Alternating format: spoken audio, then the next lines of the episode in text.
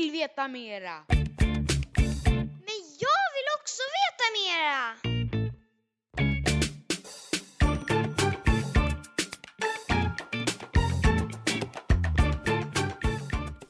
Välkommen till Europeiska investeringsbankens svenska podcastserie. Jag vill veta mera. En poddserie där vi förklarar olika miljöbegrepp och pratar om vad som händer i olika sektorer. Jag heter Lisa Rasaka och jobbar på vårt Sverigekontor. Det här är vårt första avsnitt där Thomas Östros, som sitter i IRBs ledning, ska berätta om förändringar på gång i banken för att bli EUs klimatbank.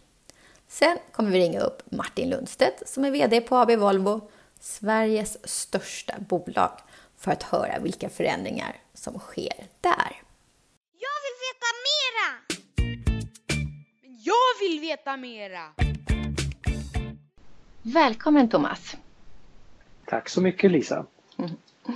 Så, Europeiska investeringsbanken gick ut i slutet av 2019 med att man ska bli EUs klimatbank.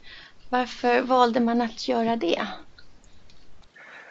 Ja, det är ju ett, ett eh, väldigt stort åtagande som eh, faktiskt var ett av de skälen till varför jag tyckte det var så otroligt intressant att få ingå i ledningsgruppen för EIB. För att eh, här har vi chansen att EIB, som ju är världens största multilaterala bank, men eh, som eh, har fört en lite undanskymd tillvaro under, under en lång tid, nu kan ta ledningen i kanske den viktigaste utmaningen vi står inför. Och då tror jag att man behöver sätta upp väldigt tydliga mål. Man behöver tala om det för omvärlden och sen eh, verkligen förändra sin verksamhet för att nå de målen. Och där är vi nu i början av den processen. Okej, kanske du kan förklara vilka beslut tog man och vilka förändringar gör Europeiska investeringsbanken? Det vi har bestämt är att eh, vi ska bli en klimatbank och med det menar vi ett antal väldigt konkreta saker. Eh, fram till 2025 så ska vi utveckla vår utlåning så att minst 50% av vår utlåning går till klimatinvesteringar eller till miljömässigt hållbara investeringar. Men inte nog med det, 100% av vår utlåning ska också vara vad vi kallar för Paris aligned. Det vill säga den ska eh, inte gå emot och undergräva de mål som eh, Parisöverenskommelsen satte. Vilket ju innebär att eh, vi måste avstå från en del av den utlåning som vi har jobbat med traditionellt för att eh, inte skada klimatet. Så hälften av utlåningen ska gå direkt till klimatrelaterade insatser men den andra hälften eh, måste också vara i den riktningen. Eh, så det där är väldigt viktigt och sen har vi också bestämt oss för att eh, under det kommande decenniet så räknar vi med att vi kommer att kunna bidra till en biljon i investeringar, eh, klimatrelaterade relaterade investeringar, vilket ju också är, är väldigt relevant. Det här är ju en väldigt spännande sak att göra för en bank och vi är i den absoluta täten bland multilaterala banker. Ingen är i närheten av oss att vara så ambitiös. Vi ser ju också i den kommersiella sektorn att eh, det, det, är kommersiella banker som också börjar ta de här stegen. Men eh, vi ser oss som en ledare och eh, vi tror vi kommer att få många efterföljare. För att det här är framtiden, det här är det moderna sättet att bedriva bankverksamhet. Ja, spännande. När man tänker på idag när vi är mitt uppe i en pandemi och så tänker man på miljöinvesteringar. Eh, kan, kan återuppbyggnaden efter covid-19 och klimatkrisen hanteras samtidigt? Det är ingen självklar eh, svar på den frågan för att det finns ju en risk att många länder faller tillbaka i gamla mönster i den panik som många känner när covid-19 slår sönder en stor del av ekonomin i stora delar av världen. Eh, vi har dock bestämt oss för att eh, det här måste gå att förena. Vi gör ju väldigt stora eh, kort och medelfristiga insatser för att hjälpa medlemsländerna att hantera covid-19, de ekonomiska effekterna av covid-19. Men även de åtgärderna ska ju ligga i linje med våra långsiktiga mål. Och det hoppas jag nu att flera aktörer känner ett behov av att göra så att vi inte i en kortsiktig reaktion tar oss längre bort ifrån det långsiktiga mål som vi måste nå, nämligen klimatneutralitet. Du har pratat lite grann om andra aktörer och andra banker. Det är ju inte bara IIB-gruppen som leder en förändring för en grönare framtid. Hur ser du på förändringar inom den privata sektorn? Det är otroligt spännande att se. Eh, om vi börjar med finansiella sektorn så tror jag att vi kommer få se ganska stora förändringar framöver. Det kommer vara ett växelspel mellan eh, kommersiella intressen där allt fler eh, finansiella aktörer inser att det finns stora kommande finansiella risker i att sitta inne på sin balansräkning med stora investeringar i fossilbaserad energiproduktion till exempel eller annan, annan relaterad verksamhet. Så de riskerna kommer efterhand att öka och det måste man ta hänsyn till. Sen ser vi också hur tillsynsmyndigheterna både globalt och nationellt börjar allt mera att eh, titta på vilka risker som finns i balansräkningen som är klimatrelaterade. Och för det tredje ser vi också länder som har upplevt under de senaste åren hur, hur svårt det kan vara att ha hela sin ekonomi baserad på oljeutvinning. Eh, Saudiarabien har ju gått igenom en mycket, mycket svår omställning. Eh, Norge ser det till viss del. Så att vi ser flera eh, olika effekter där aktörerna börjar ta hänsyn till det och det måste också den finansiella marknaden göra. Tittar vi på eh, tillverkningsindustrin så händer ju otroligt spännande saker. Vilken kraft det finns. Du kommer ju också tala med AB Volvos VD och eh, det är ju alldeles tydligt att eh, där lägger man ner oerhört stor kraft på att vara ledande i klimatomställningen. Eh, så att jag tycker man ser tydligt att de nya jobben, den nya tillväxten i den privata sektorn, inte minst inom industrin, kommer att vara helt beroende av att man är tidigt ute i klimatomställningen. Tack Thomas! Då ska vi ringa till Martin Lundstedt som är VD på AB Volvo som är en av världens ledande tillverkare av lastbilar, bussar, anläggningsmaskiner och marin och industrimotorer. Vill veta mera! Då så har vi Martin Lundstedt med oss som är VD på AB Volvo. Välkommen Martin! Tack snälla Lisa! Eh, AB Volvo har tillsammans med över 170 andra bolag skrivit på ett öppet brev till Europeiska kommissionen om att man vill att växthusgaserna ska minska med 55 procent till 2030. Varför skriver ett fordonsbolag på ett sådant brev?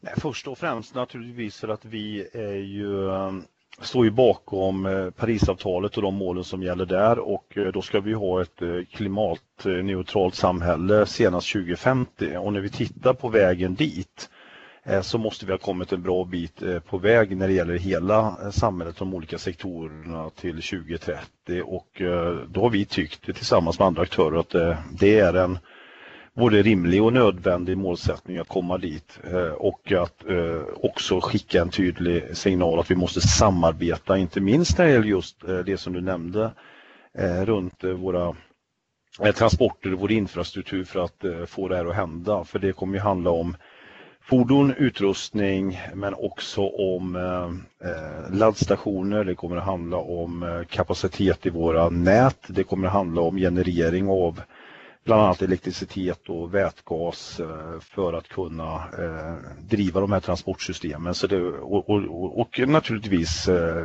regelverk, regelverk och så vidare. Så att påvisa att vi måste få igång alla de här delarna tillsammans för att komma till det vi har gemensamt förutsatt åt. Spännande.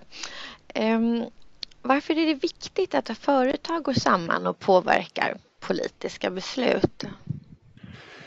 Nej men till att börja med att, att, vi, att vi tydligt visar eh, att vi eh, vill samarbeta eh, med politiken eh, mellan olika sektorer eh, Eh, och att vi tror att eh, det här är en ambition som kan göra att Europa eh, kommer starkt ut i den här resan när det gäller innovation, eller konkurrenskraft, när det gäller att kunna tänka i system och helhetslösningar. Och att få till en gemensam ambition där alla förstår vad som måste göras från, från de olika delarna i samhället helt enkelt. Så att jag tycker att det är styrka att det är väldigt eh, cross-sektorellt om man säger så, eh, som, som det här eh, initiativet har kommit och det visar att det finns en, en, en, ett starkt engagemang bland både företag och sektorer att vara med och bidra och, och inse att det här är inte bara en nödvändighet utan det är också en del av framtida konkurrenskraft för, för bolagen men också för, för Europa. Ja. Och vilka andra initiativ tar Volvo för att bekämpa klimatförändring? Eh, först och främst eh, naturligtvis eh, om man tittar på hur vi tydliggör våra ambitioner så som jag redan varit inne på så är vi ju tydliga med att vi står bakom Parisavtalet. Vi står även bakom FNs hållbarhetsmål som berör väldigt många olika områden naturligtvis som vi kan påverka med dels i vår egen verksamhet men inte minst hur våra produkter och tjänster eh, används av våra kunder och kunders kunder i samhället. Eh, så, så det, det, är den första grundbulten att vi står bakom de här, eh, både de här globala initiativen runt hållbarhetsfrågorna. Sen jobbar vi med naturligtvis också att ha en bra transparens på hur vi faktiskt har framdrift i, i vår egen verksamhet. Eh, både vad gäller skop 1 och skop 2 men även skop 3. Eh, science-based targets, eh, när det gäller olika typer av rapporteringssystem och så vidare så att man kan känna att Volvo är transparenta. Men den viktigaste delen är ju naturligtvis vad vi gör och vi har ju varit väldigt framgångsrika att jobba med Eh, minskningar i våra egna system industriellt och våra leverantörer och så vidare. Och nu är det stora steget framåt här eh, de kommande eh, 5-10 åren. Det är ju elektrifieringen av fordonssektorn.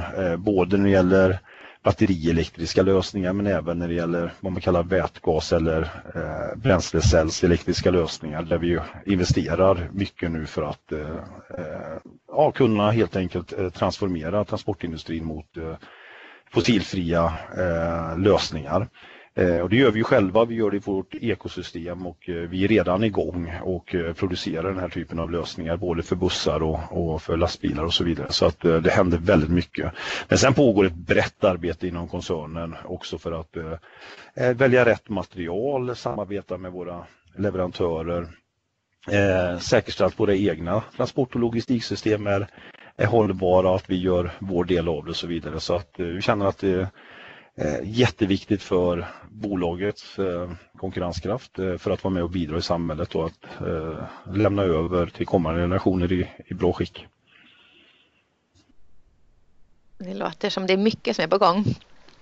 Det är mycket som är på gång. Det är väldigt mycket som är på gång. Ja. Okej, okay, men tack så jättemycket Martin. Jag vill veta mera! Jag vill veta mera! I det här avsnittet har vi pratat om betydande förändringar på gång som kommer att påverka framtiden både inom finanssektorn men också inom industri. I den här poddserien Jag vill veta mera så ska vi gå in lite mera och titta vad, förklara olika miljöbegrepp och prata om olika gröna omställningar i olika sektorer och, och se vilka initiativ som är på gång och, och titta lite grann på framtiden. Och här kommer vi ha med experter och hållbarhetschefer som ska förklara utan att det är svårt att hänga med. I nästa avsnitt ska vi prata mer om trender inom tillverkningsindustrin och samhällsansvar. Då tänker vi på företagets samhällsansvar med Maria Lundqvist från EIB och Sofia Svingby, hållbarhetschef på Atlas Copco. Vi ska också förklara vad CSR och GRI är. Så lyssna mera om du vill veta mera. Jag vill veta mera! Men jag vill veta mera! Men jag vill också veta mera!